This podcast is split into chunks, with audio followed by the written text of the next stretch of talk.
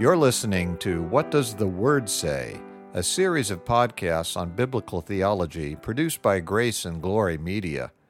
My name is Mark Roby, and I'm your host for this series. Our teacher is Dr. Richard Spencer. We're resuming our study of systematic theology today by continuing to examine hermeneutics, the principles that we use to properly interpret the Bible. Last time we discussed Hebrew poetry, parallelisms, and some of the common figures of speech that are used. Dr. Spencer, what would you like to discuss today? I'd like to discuss the issue of context. Whenever we want to understand a passage correctly, we must consider the context. There's a famous saying which goes something like this A text taken out of context is only a pretext for a proof text, which means that when I take some verse and strip it out of its context, I can use it as a supposed proof text for just about anything I might want to propose. Yeah, that practice is all too common, I fear. It is. In fact, we've already seen one example of it. I mentioned in session 39 that Matthew 7, verse 1 is frequently cited out of context and abused. The verse says, Do not judge, or you too will be judged. And it's frequently cited by someone who's trying to make the point that we should never judge others. And you pointed out in that session that in 1 Corinthians 5, verse 12, Paul commands the Corinthian church to judge a member who was committing sexual immorality and to put him out of the church. And I pointed out that in Matthew 7, verse 15, Jesus said, Watch out for false prophets, which is an implicit command to judge those who presume to tell us God's word. Those are both good arguments against the notion that Matthew 7, verse 1 commands us to never judge anyone. My argument from 1 Corinthians uses the first law of hermeneutics, the principle that Scripture should interpret Scripture, or in other words, that all of Scripture is a unity and cannot contradict itself. And your argument from later on in that same chapter uses the context of Jesus' entire discourse to refute the view. But we can even refute it by looking at the more immediate context of the verse. How so? This verse is in the Sermon on the Mount, which takes up chapters 5 through 7 in Matthew. The sermon comprises a number of short, somewhat independent passages. Let me read the entire passage that contains this verse, which includes verses 1 through 6 of Matthew 7.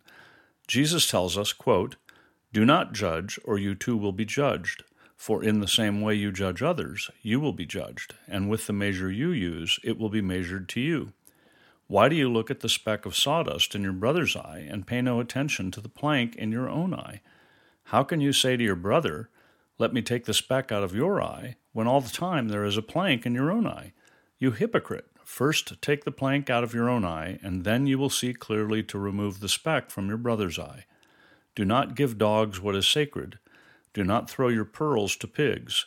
If you do, they may trample them under their feet, and then turn and tear you to pieces. Now, that last statement about not throwing pearls to pigs is a bit enigmatic. It is, and we'll get to that in a moment, but first let me look at the main idea of judging. First of all, this passage is not talking about judging in a formal legal sense, like serving on a jury. It's speaking about our relationships with one another. Also, it's evident when you look at the whole passage that we are not prohibited from judging others. It is the way we judge that our Lord is limiting. In fact, he tells us to first take the plank out of your own eye, and then you will see clearly to remove the speck from your brother's eye. In other words, we are to help our brother remove the speck from his eye, which certainly requires that we have judged the speck in his eye to be a problem, but we are to be sure that we have judged ourselves by the same standard first and dealt with our own sin. And we are also not to judge harshly or uncharitably, but in love. Our motive should be to help the other person and to build him up, not tear him down. It's interesting that Jesus doesn't say that our having had a plank in our eye disqualifies us from pointing out the speck in our brother's eye. That removes what I suspect is the most common retort that comes to mind whenever anyone rebukes us in any way, which is to respond by saying, Who are you to tell me this? What about your problems? I agree completely. Whenever we are criticized, we tend to look for fault in the other person rather than listening to the criticism and responding properly. And many times people refrain from dealing with another person's sin because they themselves have sinned. We've all heard the old expression about having lost the moral high ground, and there's certainly truth to that expression. But Jesus does not let us off the hook so easily. He tells us to deal with our sin and then to also help our brother. Matthew Henry, in his commentary on this verse, correctly says that I must not say, I have a beam in my own eye, and therefore I will not help my brother with the speck out of his. A man's offense will never be his defense. In other words, my own sin, my offense, as Henry puts it, will never be a suitable defense when I am confronted with my negligence about helping a brother. I think that problem's common with parents. I've seen many parents who were reluctant to deal with sins in their children because they had done the same things when they were young. That's a common problem, but it's also a serious sin. It's compounding our own previous sin as a young person with the sin of not properly disciplining our own children now. Let me give a simple example. Every one of us has told a lie at some point in our life. So is it wrong for me to punish my children for lying? Obviously not. They need to learn that lying is wrong. The fact that I have also lied in my life doesn't change my responsibility to teach them what is right. Of course, I should also strive to speak with absolute honesty so that my children learn by my example and not just my words. We should all strive to be able to say, Follow me as I follow Christ. Yes, we should strive for that. But we've drifted off topic. Our point was to show that the context for a verse is important, and a general principle is that the local context is the most important although we must also remember the unity of Scripture and should never interpret any verse in a way that contradicts what the Scripture teaches somewhere else. All right, let's return to that enigmatic verse at the end of the passage. Christ said, quote, Do not give dogs what is sacred. Do not throw your pearls to pigs. If you do, they may trample them under their feet and then turn and tear you to pieces. Unquote. Now, what does that mean? In the context of the passage, the message seems to be that if we have spoken to someone about something over and over, and they have not responded in any way, then we should stop. They have proven themselves to be recalcitrant. Let me quote from Matthew Henry again. He says that, quote, Our zeal against sin must be guided by discretion, and we must not go about to give instructions, counsels, and rebukes, much less comforts, to hardened scorners to whom it will certainly do no good, but who will be exasperated and enraged at us. Yeah, that does sound like good counsel, although applying it obviously depends on the severity of the problem we're dealing with and our relationship to the person. Both of those things certainly do matter, and we need again to look at all of Scripture for guidance in dealing with any particular issue. Are there other examples you'd like to look at for showing the need to consider the context of a verse? Absolutely. Let's take a look at Colossians 1, verse 15, where Paul writes about Christ, saying that, quote, He is the image of the invisible God, the firstborn over all creation. Unquote. Now, if we take that second clause by itself, out of context, we have a clear statement that Jesus Christ is the firstborn over all creation, which to our modern use of the word firstborn would seem to agree with the teaching of the Jehovah's Witness cult, which denies the deity of Christ. But when we look at the next two verses, 16 and 17, we find that there's a serious problem with this view. Yeah, let me read those verses. Paul writes, quote, For by him all things were created, things in heaven and on earth, visible and invisible, whether thrones or powers or rulers or authorities, all things were created by him and for him. He is before all things, and in him all things hold together. When you read those verses, you see the problem immediately, don't you?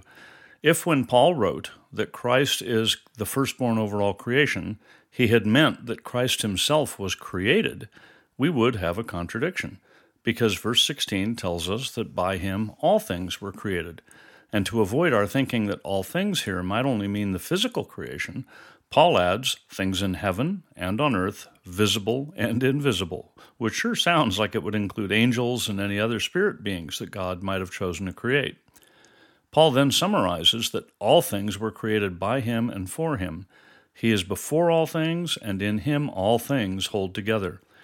These statements are simply incompatible with the view that Jesus Christ is himself created, in other words, a creature, even if you say he is the most exalted of all creatures.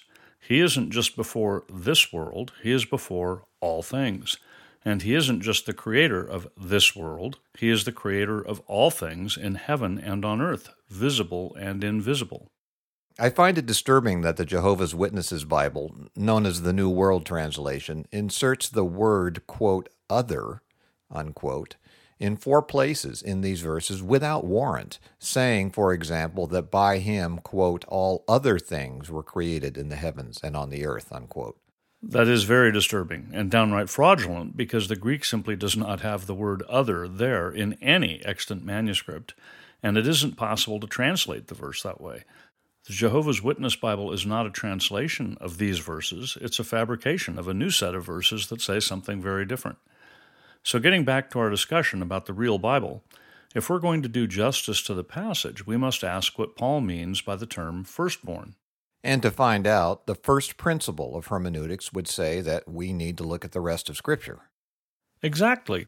And when we look to the rest of Scripture, the answer isn't hard to find. The firstborn speaks about the one who has priority. The firstborn son is the one who is responsible to lead the family if the father dies. He's the one who is to receive a special blessing and a double portion of the inheritance. We can also see that the word connoted something very different to the Jews at that time, because the nation of Israel itself is called God's firstborn in Exodus 4, verse 22, and Jeremiah 31, verse 9. We also see the supremacy of Christ in Hebrews 1, verse 6 where God tells his angels to worship Christ, even though we're told in Exodus 34, verse 14, and elsewhere that we are only to worship the true God. And finally, if we read the next verse in Colossians 1, verse 18, we're told that Christ, quote, is the head of the body, the church. He is the beginning and the firstborn from among the dead, so that in everything he might have the supremacy, unquote, which again uses this term firstborn but here it's clearly referring to Christ's position as the first to rise with a resurrection body. So the message is clear that when Paul refers to Christ as the firstborn in Colossians 1 verse 15, he does not mean that Christ was created. He means that he has the preeminent position of a firstborn son. And we're told in John 3:16 that Jesus is God's one and only son which contrasts with the fact that all Christians are called adopted children of God. That's right. And in addition to looking at the rest of Scripture, we can also look to other sources that tell us about the culture and history of the people at that time. That information provides the historical and cultural context for the passage, which is also important. When we do that, we find that the rabbis even called God himself, quote, the firstborn of the world, unquote which completely shatters the idea that the word must imply a created being. Yeah, that is a very interesting piece of information. Let me give another example that shows how to make use of the cultural context. Oh, please do.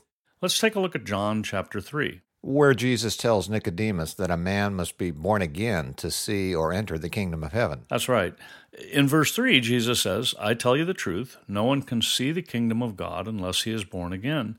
And then in verse 5, he says, I tell you the truth, no one can enter the kingdom of God unless he is born of water and the Spirit. And it's verse 5 that I want to look at right now. There's been a lot of discussion about what Jesus meant by saying you must be born of water and the Spirit. There has been a lot said and written about this verse. The problem is to understand what Jesus meant by being born of water. It's pretty well agreed that when he refers to being born of the Spirit, he's talking about the regenerating work of the Holy Spirit. With regard to being born of water, though, there has not been general agreement. People have suggested, for example, that it refers to natural birth by referring to the amniotic fluid that accompanies birth. Well, that's possible. It doesn't seem likely for two reasons. First, it would hardly be necessary for Jesus to specify that a person has to be physically born before he can be born again. That just doesn't make much sense. And secondly, there are no known sources from that time that refer to natural birth as being born of water. Well, it's also been suggested that the reference is to being baptized. That has been suggested. In fact, it's used by some to support the idea of baptismal regeneration, the completely unbiblical idea that getting baptized causes you to be born again. But even among those who do not believe in baptismal regeneration, it has been said to refer to Christian baptism. The problem with that view is that Christian baptism had not yet been introduced. So, how on earth could this have communicated such an idea to Nicodemus? Yeah, that, that doesn't seem at all likely. No, it doesn't. We need to remember that Jesus was speaking to a particular person at a particular time.